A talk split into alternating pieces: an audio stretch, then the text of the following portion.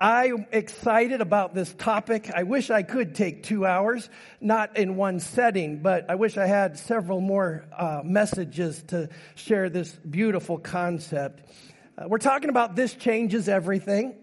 This meaning a movement from darkness to light. Moving from the darkness to light changes everything. Placing my faith in Jesus Christ for salvation changes everything because it positions me in God's marvelous light. Where am I standing today? In His marvelous light. Amen. You are standing or seated, I would say, those of you standing, we are in His marvelous light. It's not decent light. It's not okay light. It's not semi. It's a marvelous light that we stand in in Christ Jesus. It says in 1 Peter 2:10 that uh, he called you out of darkness into his marvelous light. If, get, if coming to Christ into the light was the best decision of your life, say, oh yeah. Oh yeah. I mean, that was like half-hearted, oh yeah. But I'm telling you, it's the best thing that we could ever do. And because it's so awesome, everybody in the world wants to get in the light, right? No. No. There's not a line uh, outside most churches of people saying, I want to get into the light. And that I'd like to investigate. I'd like to investigate if the light is so amazing, if the light is so incredible, why so many people choose darkness instead. I want you to think about the people that have heard the gospel and said no. My Uncle Don is my favorite guy to talk about. I'm hoping to get to see him again before he goes to heaven. He's up in his 80s now and he knows the gospel probably as well as anybody in the house. Uh, he knows the gospel inside and out and yet he has chosen the darkness. He has made an intellectual, conscious decision to live in the darkness. I don't get that exactly. But because once you taste and see that the Lord is good, once your eyes are opened and you're no longer blind and locked in darkness, you wonder why didn't everybody do this sooner? Do you remember when your burden rolled away? Do you remember when your conscience was clean? Do you remember that day that you had spiritual life that surged into your being and, and it was if you were walking on clouds. It was if you had, uh, had, had lost a thousand pounds. It was like the most delightful thing. And, and you wonder, why didn't I do this sooner? Why didn't I do this sooner?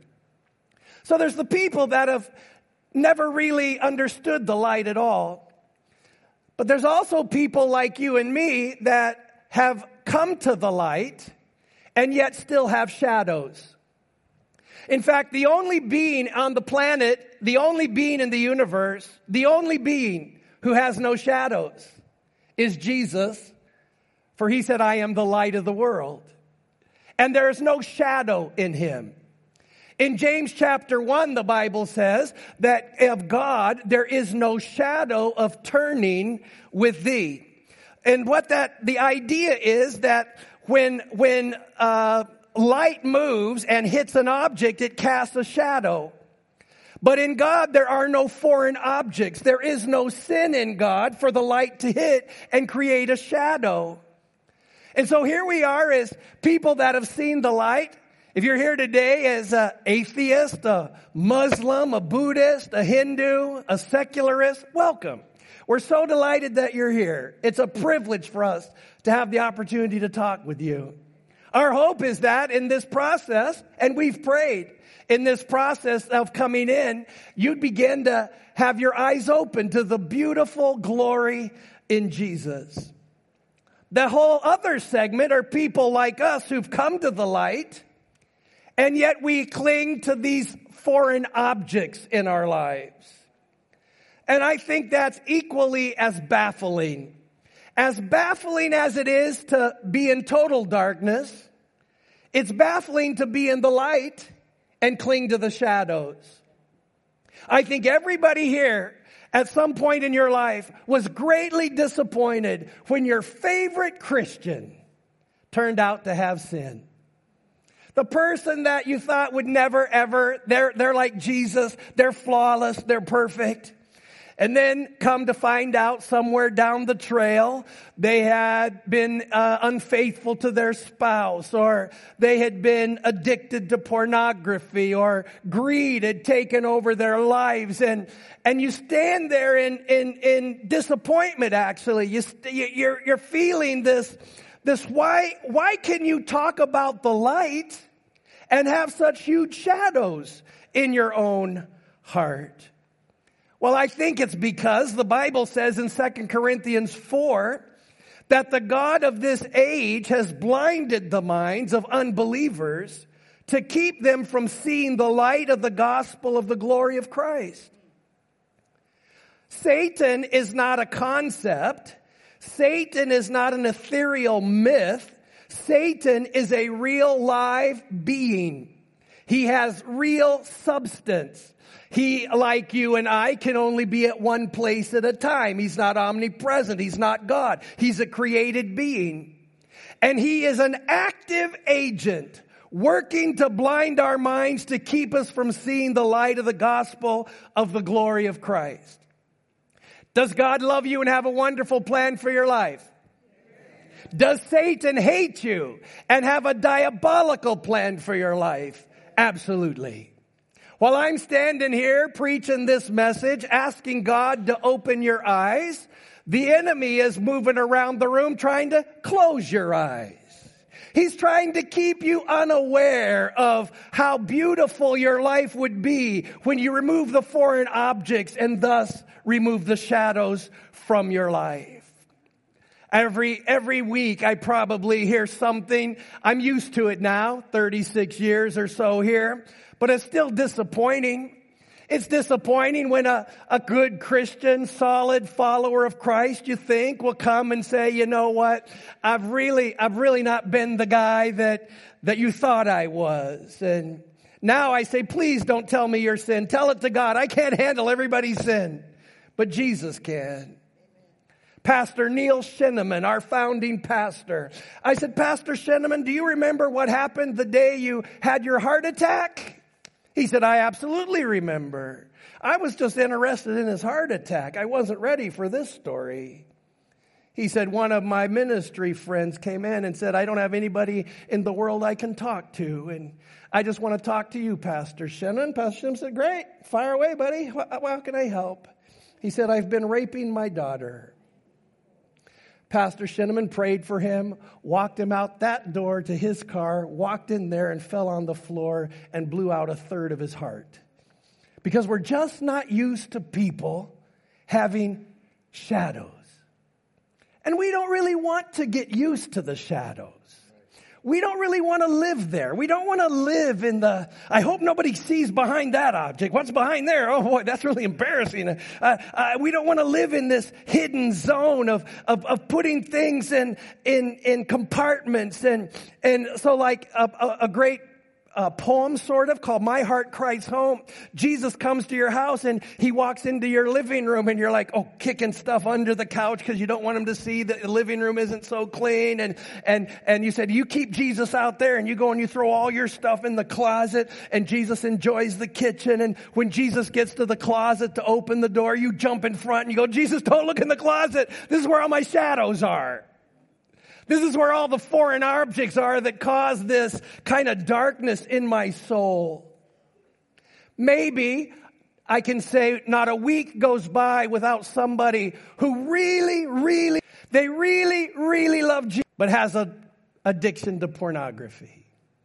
They really, really love Jesus, but they can't seem to break the drunkenness. They really, really love Jesus, but they can't stop swearing or taking the Lord's name in vain. And as I look at that, I wonder what is the situation? And it comes back to the point is there is an active enemy of your soul working to keep you in the dark. He's conniving. Uh, a third of the angels fell with him. So let's just make up a number. Let's just say a billion. That means 333 million fallen angels would be at work right now trying to blind your eyes to the beautiful freedom that Jesus offers to you today when you come into the light. Amen. I'm fired up. This is a good message. I'm heavy now. I'm going to get lighter in just a minute. The freedom that comes when you walk into the light. And the enemy is working to blind you to that. My friend Rick Inlow, one time as a youth pastor, he was uh, speaking here in a youth revival, and he said, "You know, I'm a bachelor, and I uh, I don't really clean my refrigerator out like I ought to." He said, and the other day I opened up my refrigerator, and there was some bologna in there, and and it was green by now. It had all this mold growing on it, and and it was yucky, and and the bread was all stale and hard, and and so I got out my stale hard bread, and I got out my green bologna, and the man mayonnaise was black on the top and I put it on there. And, and he said, wouldn't I be a fool to eat that bologna sandwich when God in his great love is offering me a filet mignon dinner right off of the heavens grill? Why is it, why is it that we allow ourselves to be blinded to the beauty of Jesus? It said in that verse that we read in Corinthians, it says that the God of this age is blinding us to the good news, the gospel of the glory of Christ. We're talking about the glorious Christ. We're talking about beauty personified. We're talking about aesthetic uh, uh, delight beyond human capacity to understand. And the enemy of our soul somehow comes and gets Jesus looking kind of bad somehow he loses his luster. He loses his appeal and, and he becomes the only time Jesus is on some people's lips is when they're swearing. And, and you think, why, why is this? Because there's an active enemy of your soul. He knows your weaknesses. By the way, you need to know your weakness better than the enemy knows your weakness. Because when you know your weakness, you can bring it to God and strengthen it, and your weakness can become your strength. When you don't know your weakness, the enemy is going to hang you out to dry with your weakness. You see, God alone is shadow free. One commentator said it this way there are no shadows in the sun. S U N. There are no shadows in the sun. And I would suggest there are no shadows in the sun, S O N. And that the joy and the delight that we have that changes everything is when for the first time in your life or maybe again in your life, instead of seeing the bright light of God's uh, love, the bright light of God's holiness, the bright light of His character and His nature shining, and you run to hide behind the foreign objects of sin, you step out from behind the foreign objects of sin and you say to the light, you know what? I'm going to go to the light and in going to the light, the foreign objects of sin are removed. John said it this way. Here's, here's the deal. He said, this is the judgment. Here's the, here's the facts of the case. Light has come into the world. We like to say, you know, uh, uh, Jesus was a good teacher. Uh, all the roads lead up the same mountain. He's one of many. John says, I'm just going to lay it right out at the beginning. Light has come into the world. You can close your eyes, stick your head in the sand. You can uh, you can uh, walk in disbelief. You can walk in anger. You can do anything you want. John says, "Here's the fact: light has come into the world." Just because you don't see it doesn't mean the light isn't in the world, John's saying. The fact is light has come into the world. And this is in John chapter 3, by the way, verses 19 through 21. He goes, but the problem is, the light came into the world, but people loved the darkness rather than the light. I don't know why people love darkness more than the light. Makes no sense to me. Makes no sense to me. For uh, was it uh, uh, Bill Cosby, now uh, of disrepute? Bill Cosby, he was doing that comedy routine of being drunk, and I've never been drunk. I don't know this story, but I, he's, he's leaning over the toilet and he's throwing up, and everybody's laughing how funny it is. And I'm thinking, what's, what's cool about that?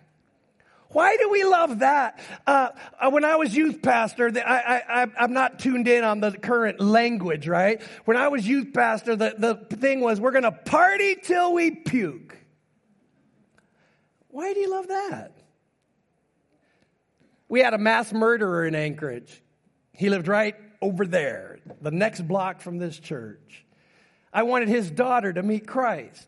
I think he killed 21 women, at least, that they know of. And so his daughter came to our youth group.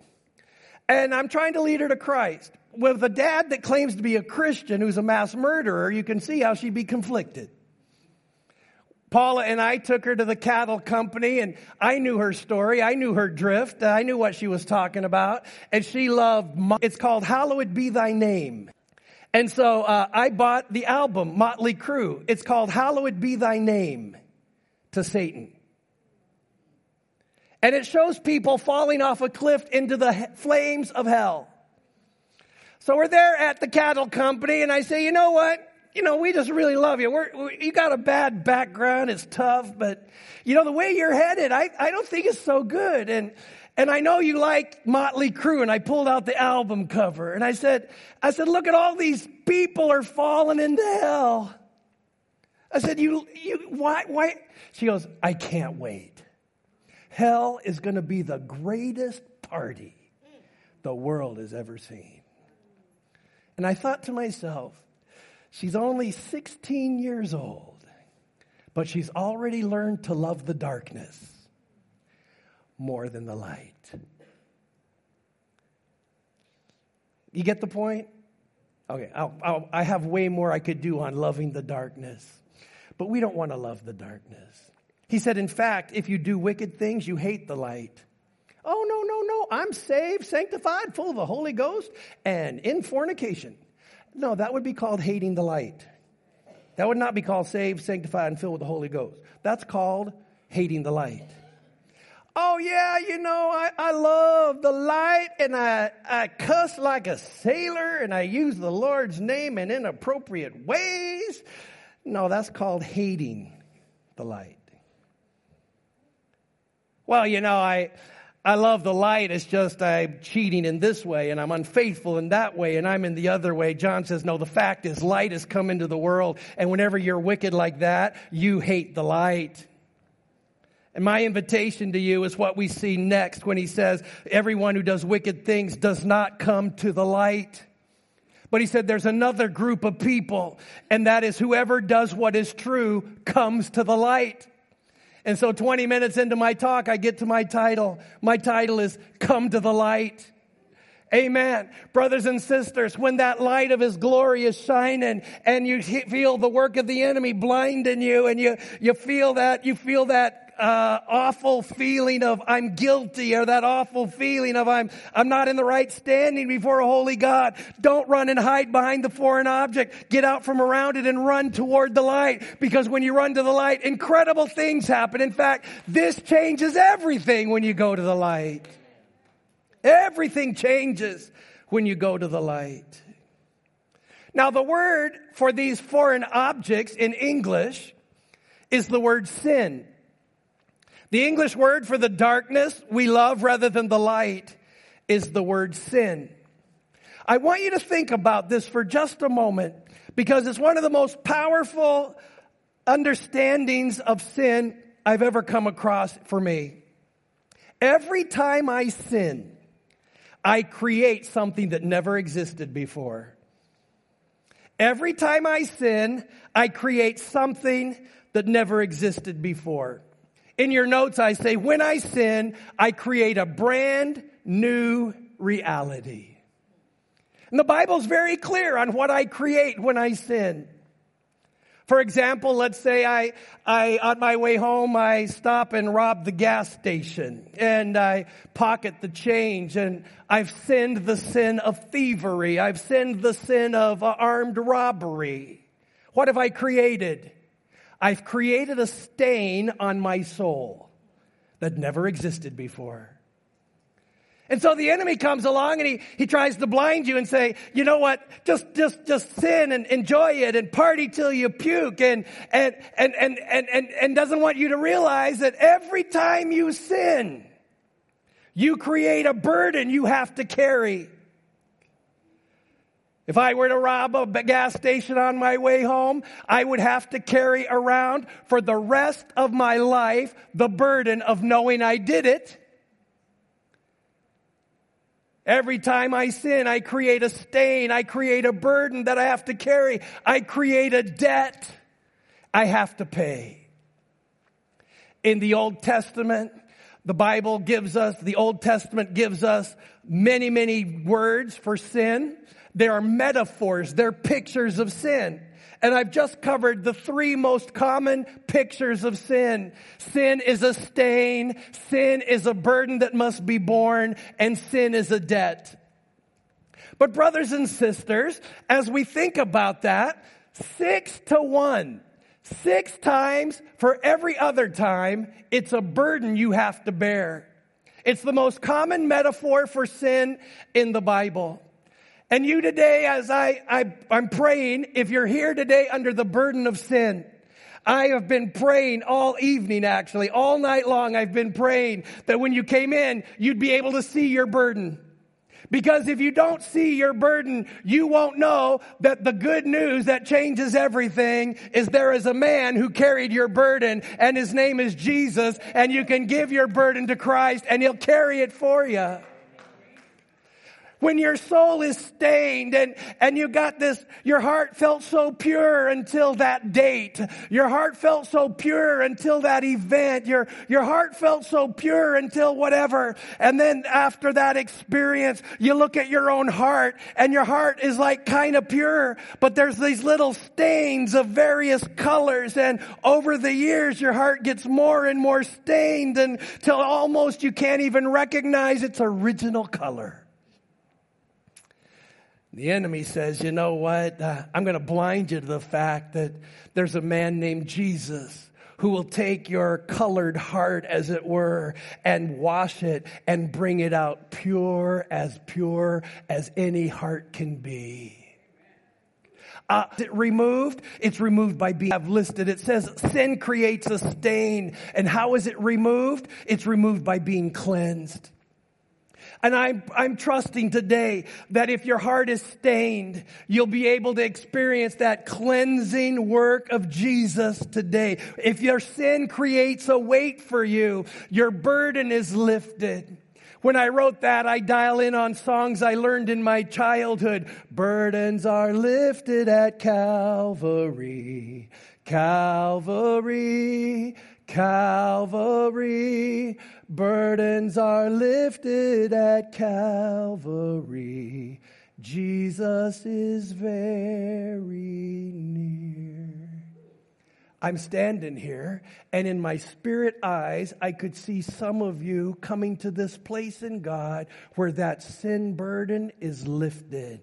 I remember when my burdens rolled away. I had carried them for years night and day. Why can the enemy make carrying burdens look good? Why can he make it look so attractive? When it comes to a debt, what happens to the debt of sin? We prayed it just a little while ago, and we asked God that you would deliver us our debts, forgive us our debts, set free from our debts, as we forgive those who have debts against us. Two things happen with debts. Number one, somebody pays it for you, or number two, it's remitted. You remit a debt. And when you stand here today, you might think of an older song again. He paid a debt he did not owe. I owe a debt I could not pay. I needed someone who would uh, wash my sins away.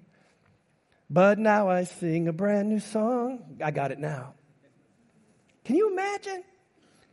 Can you imagine somebody stepping in and paying your debt?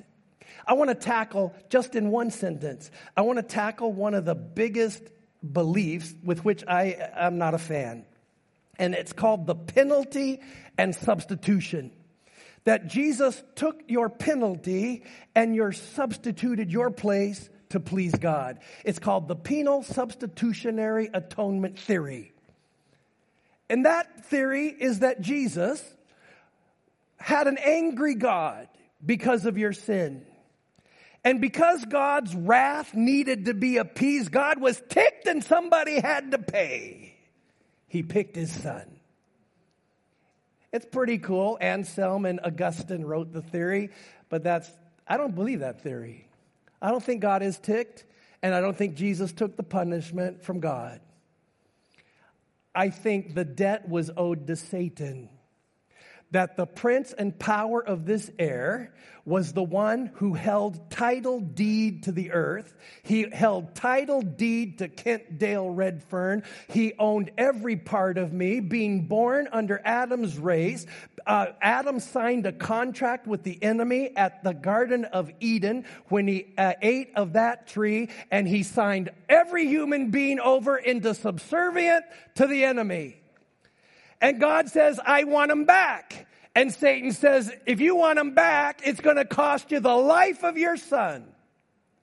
And God looks through eternity to his son Jesus and he says, son, the price of Kent Dale Redfern salvation. We need to pay the ransom. We need to pay the propitiation. And Jesus stepped up and said, I'll be the blood sacrifice and I'll pay the penalty that that evil one demands. And when he paid it, eternal life came to me and the Spirit of God came to me. And now he has no legal right to you or no legal right to me when we're in Christ Jesus. Amen. Amen. I'm not, some, one lady actually, a, a, feminist, I agreed with her. She said, you know what? I don't want to serve a God that kills his own son. Right? I get that. God didn't kill his own son. His own son paid the price to the guy who took me captive. And when he paid the price, in my estimation, I've done a huge study of this. In my estimation, on the, uh, at the crucifixion, Christ went into hell and he was in hell and he was as dead as dead can be in his body. And he was as spiritually as live as he could be. And he was in the clutches of the enemy himself. He became the property of Satan himself. And on the third third day, God said, It is enough. The price has been paid, and the life of Jesus came back into Jesus, and he took death, hell, and the grave captive. Praise God. My stain, he's got it. My burden, he's got it. My debt, he's got it. So the enemy comes to me. He said, Kent, you're never going to amount to a hill of beans in God. I know your past. I know who you are, how you think, what's gone on in your life. And I want you to know I have title deed to you. You are the slave of sin. You are my slave. And I look at him and I say, You're wrong because I used to be your slave. But when I was 12 years old and turned around on my uh, knees in my bed and I gave my heart to Jesus, I moved out of contract with you and I moved into contract with Jesus. I moved out of an allegiance to the dark kingdom and I moved into the kingdom of his marvelous light. And you now therefore have no right to me. You have no right to my mind, no right to my body, no right to my future, no right to my destiny. I was bought back, from, bought with a price. I, I wasn't bought from God. I was bought back from Satan to his beautiful Jesus Christ. Praise God. If we confess our sins, he's faithful and just to forgive us our sins and to cleanse us from all unrighteousness. Jesus carries the weight of my sin. He himself bore our sins in his body on the tree. He himself bore our sins in his body on the tree. So that light's bright and I see my sin and I say, God, I'm going to hide behind my sin. I want to be in the shadow. He said, you can be in the shadow if you want, or you can just say, Jesus, I trust you. And that shadow, that, that object that causes the shadow will be moved over to the shoulders of Jesus on the cross and he'll carry your burden for you. I don't, I just want to say it like a, just forget I'm preaching, okay? As your buddy, aren't you tired of carrying the weight of that? Aren't you tired of that? Aren't you tired of not knowing who you wake up in bed next to? Aren't you tired of not knowing what you did the night before? Aren't you tired of living outside of your control? I'll never do that again. And then you do it before your next breath. Give that burden to Jesus. He'll carry it for you. Praise God. So I'm talking to my friend Dave Kuiper he has a little different view on theology. So I wanted to bounce my, my message off of him and get his take on it. I was talking about this whole thing about sin and its role in our lives. And he said, Kent, I've just been hanging out in the story of the loving father, otherwise known as the prodigal son. And he said, You know, it doesn't matter whether you're the older son in your home or you're the younger son and you're squandering your father's inheritance in a land far away. Either son has the same loving father. He said, Kent, when you preach on Sunday about sin, would you remind everybody the reason he took your stain, the reason he bore your weight, the reason he paid your debt is because of his incredible love toward us. So we're in John 3, 19 through 21. In John 3 and 16, it says this For God so loved the world that he gave his only begotten Son, that whosoever believeth in him should not perish, but have everlasting life. And I extend to you today the love of a father beyond any love you've ever known before. He's the perfect father. Tommy Barnett was closing a sermon. It was a big, big deal. Crowds everywhere. And, and he said, Okay, if you want to receive Christ, come forward. And a, a girl came forward. A lot of people came forward. And, and he said, Repeat after me, uh, Dear Jesus, or Dear Heavenly Father. That's what he said. Dear Heavenly Father. And everybody said, Dear Heavenly Father, but she didn't say anything. He said, I prayed again, Dear Heavenly Father. She wouldn't pray anything. He said, I finished the prayer. And then I went over and I knelt down on the stage and I said, Sweetie, I want you to pray with me, Dear Heavenly Father. He said, She looked up with her face black and blue from having been beat. And she said, Sir, I've had all the Father I can take. And I stand here today boldly and tell you about a father who doesn't love like the earthly fathers sometimes do. He never sneaks in your bedroom in the dark. He never hides in the closet. You never have to duck when his hand is moving toward you. I tell you about a father who, every time he reaches out to you, it's a hand of exceptional love. It's a hand of phenomenal compassion. It's a hand that nurtures and builds and blesses and encourages. And so from the beginning, the enemy says, Is God really like that, Eve?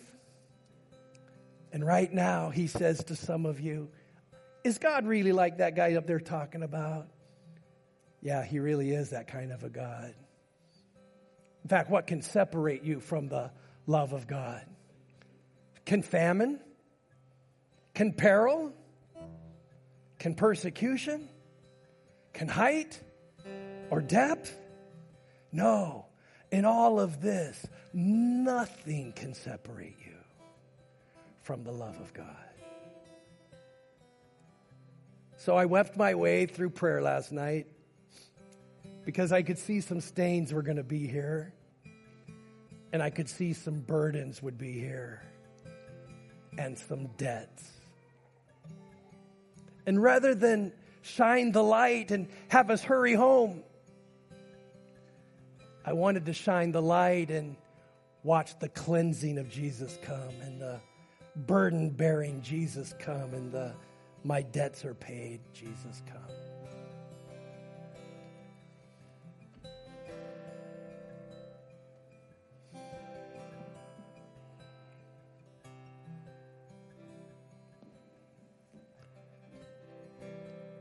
One day I had this little dream.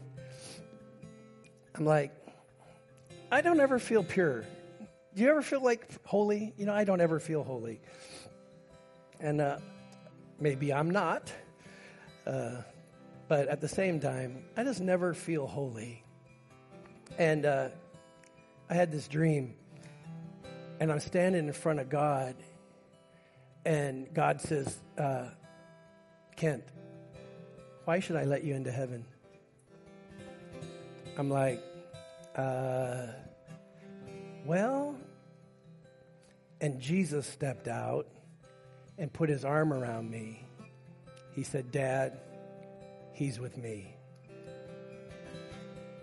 You get it? His perfect shoulders, the weight, the debt on his perfect shoulders. So now he's able to present me faultless. Me? Faultless? Now unto him who's able to present me faultless. On that day, when we stand before God, he's going to say, All the stain, all the burden, all the debt is gone. Dad, here's my faultless little brother, Kent. Here's my faultless little sister. All right, so here's what I'm going to do. If you have a stain, a burden, or a debt that you want Jesus to cleanse, lift, or pay, I want you to stand.